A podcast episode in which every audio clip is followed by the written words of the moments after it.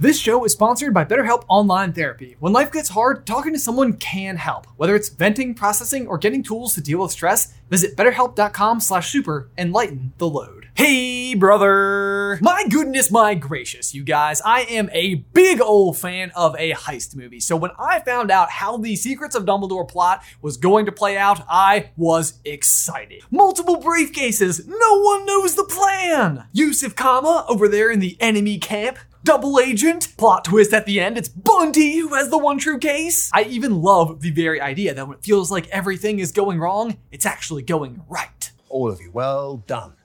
Congratulations. Congratulations. Indeed. You know, because by going wrong, it continues to be completely unpredictable. We didn't we didn't exactly do what we were trying to do. Excellent! He'll never see it coming! Truly, I've got to say that the story had all of the trappings necessary for constant misdirects, twists, turns, maybe even the occasional perfectly straights. Because, be honest with yourself, who doesn't occasionally love just a good old fashioned, wow, that was exactly what I expected?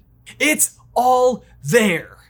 Too bad none of it makes sense. And as such, today we're going to be counting down the top five plot holes in Secrets of Dumbledore.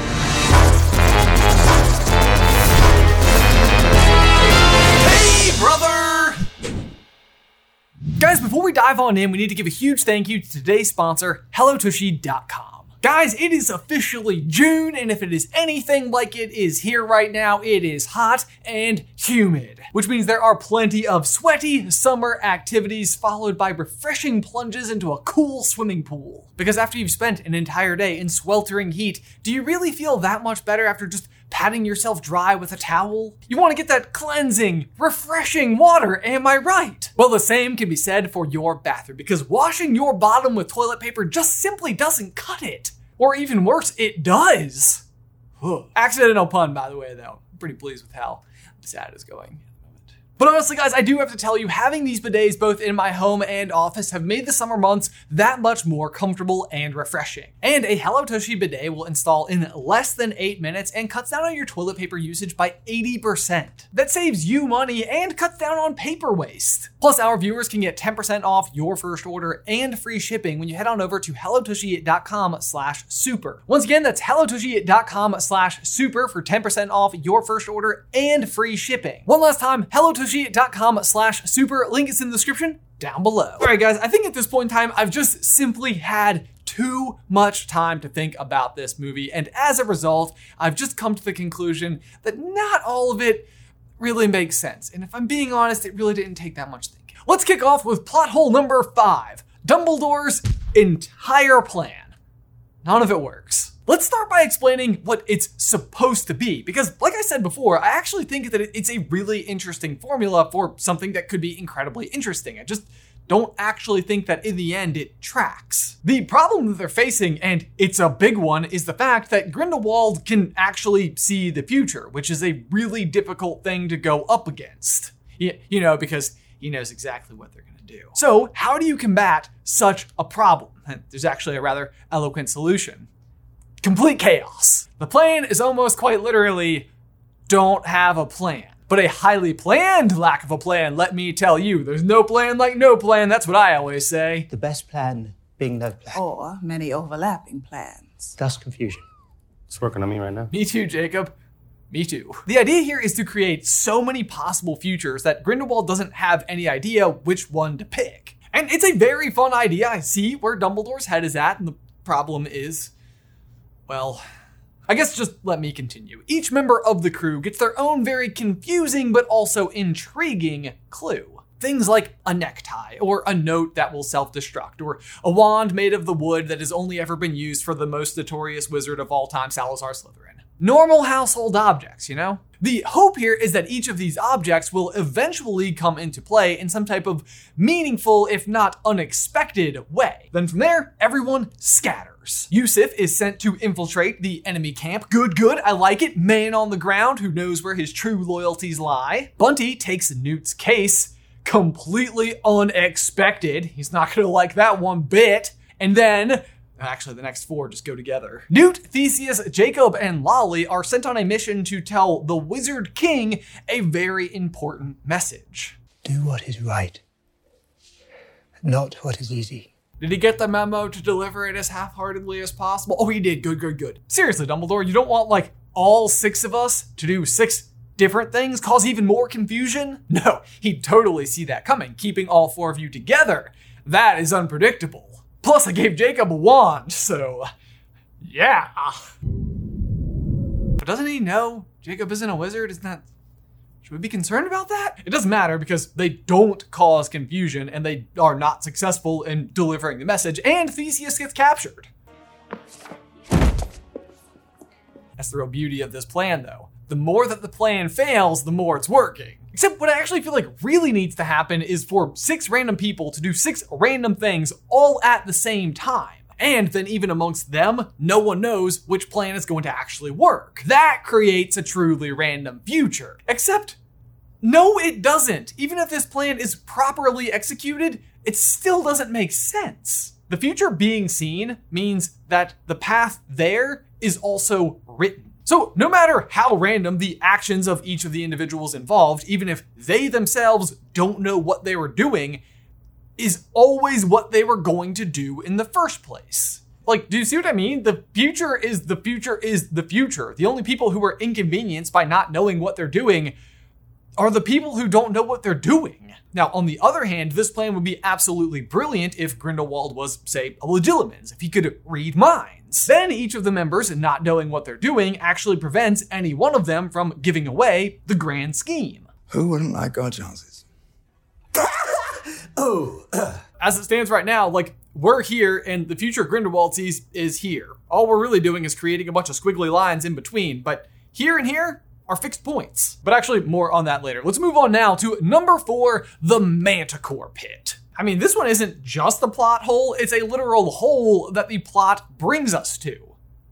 But why? Now, it would appear that Dumbledore knew that this was going to happen because he gives Theseus the tie that ultimately turns out to be a portkey and their escape. But the bigger question is like, what is gained from this side quest at all. Like the whole idea with this particular prison is that it's like off grid and nobody ever escapes from it, right? So if that's the case, I can totally see a situation where what's actually happening is Grindelwald is like hiding particular secrets about his plan inside of the pit because who could ever reveal them to the outside world? So maybe Dumbledore knew that if Newt and Theseus could just get inside, they wouldn't know that they were seeing parts of Grindelwald's plan, but either which way, they'd be being exposed to it. Like, it would be one thing if the idea here was that being captured was like your own secret way into the prison. But that's just not it. Theseus gets captured and Newt goes and rescues him. It would appear that that was Dumbledore's plan.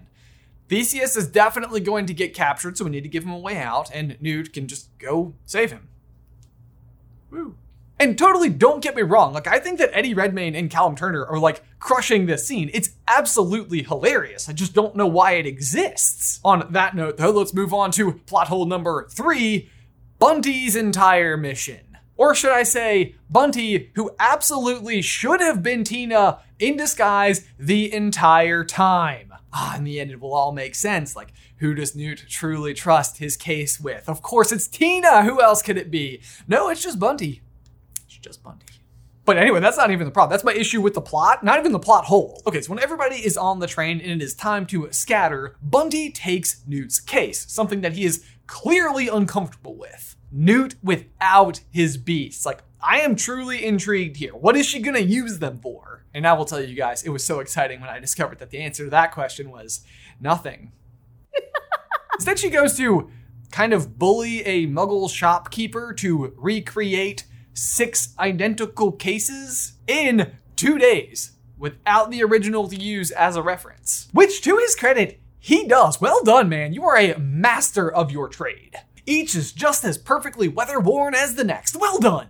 The problem in my mind with this is that this exact same result can be accomplished with magic without bothering the shopkeeper and for free. There just already is something called a duplication spell. And I know what you're thinking, like, and I wanted to think the same thing as well. Like, well, there's a whole bunch of magical creatures inside, and it's already sort of a magical object itself. You can't possibly duplicate that, right? Counter argument Hermione does this exact thing with Slytherin's locket, which literally contains a piece of Voldemort's soul inside of it. They can't destroy this thing almost literally to save their lives, but duplicating it, no problem at all. On that note, Bunty also won't let this guy even look inside the case at all, which is just ridiculous because Newt has already come up with a solution to this exact problem. Also, Bunty, not for nothing, you let this butterfly get out? Newt's gonna notice that. Don't think he won't. Anyway, on the topic of briefcases, let's move on to plot hole number two Dumbledore's plan again. The second plan, not the first one. We already explained why the first one didn't make sense. Because plan two is very similar to plan one with a lot more redundancy and possibly even less effectiveness. The plan is for everyone to randomly select a case so that nobody actually knows which case contains the Qilin. Has a diversion. This will, of course, then create confusion for Grindelwald's forces who are sent on a wild goose chase. The problem is, is that in order to get to the top of the stairs, you have to go through this portal first, meaning every single person who goes up there is going to have to bottleneck through one location. All Grindelwald's forces really need to do is just guard the bottleneck. That's it. I guess they didn't watch the movie 300. Issue number two here is why use such a recognizable case? It just makes everyone involved look like a target. Why not just use a different container altogether? Why are they all standing around that manky old boot?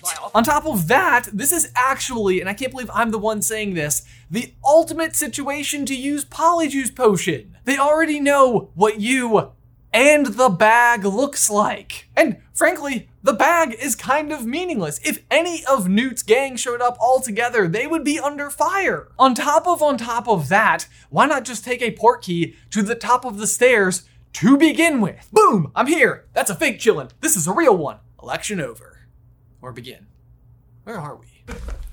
Don't mm-hmm. worry, we'll get to that part. But no, no, no, I, I hear you, I hear you. The top of the stairs is a non apparition zone. You have to take the portal down at the bottom. And I agree, that would have been a very solid answer. That for some reason, the top of the stairs is like magically protected from magical transportation. So I thought you couldn't apparate within Hogwarts. It's like Hogwarts. There's no way in or out. Except Grindelwald literally apparates out of this space. I guess he's just that much more powerful. Well, being me has its privileges.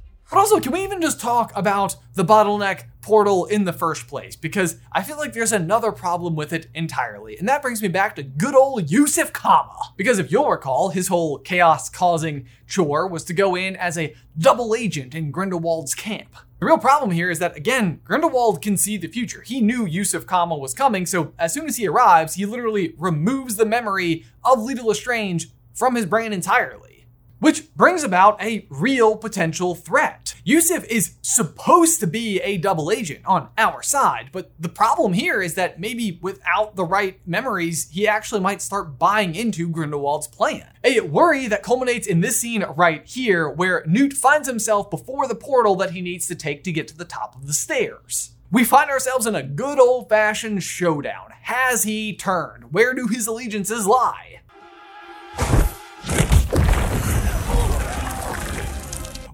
Still on our side. Go good guys! But also while we're here, can I just point out the fact that the entire configuration of this scene also doesn't make sense? Oh no, Yusuf is here. All I need to do is take a step backwards. Like in this situation, Yusuf and his questionable allegiance is not in Newt's way at all. He's behind him. What would have made way more sense if Newt rounded the corner and is facing the portal, but standing between him and the portal is Yusuf Kama. Now, his allegiance matters. Neither Newt or us, the audience, know where he stands. And Newt is officially surrounded. He's got bad guys behind him and Yusuf Kama standing in front of him. Yusuf could then extend his wand and we're like, oh no, he's turned! But then.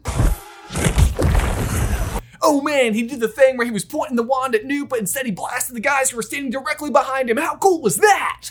Questionable allegiance side plot successfully paid off. Too bad none of that happened. Either way, though, that brings us to the final and biggest plot hole of them all. The Qilin gets to decide the leader of the wizarding world. Why? To be completely fair, they tell us in the movie that back in the day, Qilin used to be involved with this very decision. Well, she bows, but only in the presence of someone truly pure of heart. There was actually a time, many, many years ago, where the Qilin chose who'd lead us. Okay, great. But then Anton Vogel's entire argument for letting Grindelwald run in the first place is that then so the people are actively not choosing him as a leader. Let him stand as a candidate. Let the people vote.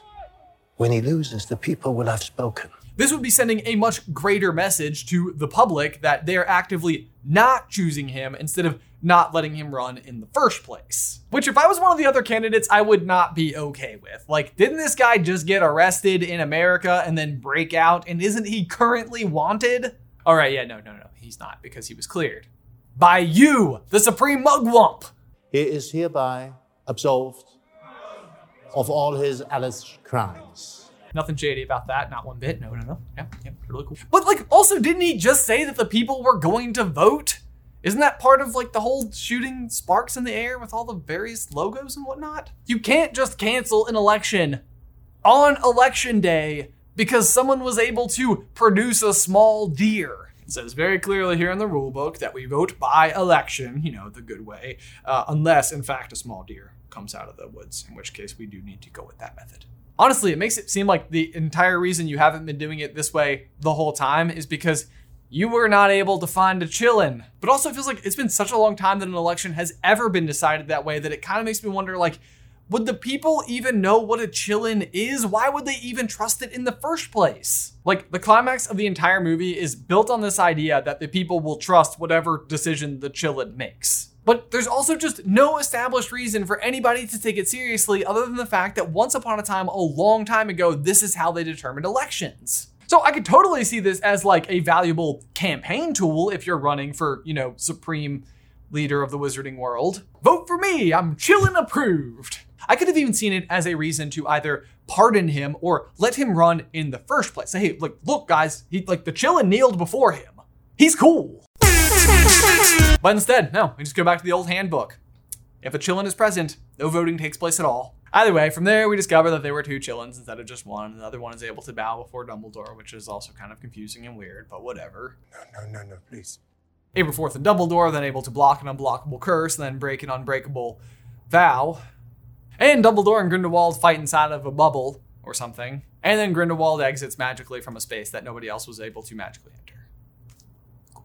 All I'm really trying to say is good thing Bunty made those briefcases. Am I right? No one can know everything, Newt. Well done, Bunty. Glad we got more of you. Also, guys, I want to invite you to Super Carlin Brothers Spirit Week, which starts next Monday, June 20th, and runs through next Saturday, June 25th. Each day, we have a different fandom that we are celebrating, and over on Instagram, you can display how you enjoy that fandom your best way. We have Mickey Monday, Pika Tuesday, Lightsaber versus Wands Day, Thor's Day, Formal Friday, and the 10 year anniversary of Super Carlin Brothers for SCB Saturday. In addition, next Friday, the 24th, we are going to be having an all fandom live trivia event here on Super Carlin Brothers main channel. It is going to be taking place at 6 p.m. Eastern Standard Time. We hope to see you then. Guys, as always, thank you so much for watching. Be sure to like this video and subscribe to the channel if you haven't already. If you would like to find out why the Qilin actually bowed before Dumbledore, you can check out this video over here. Otherwise, until next time, bye!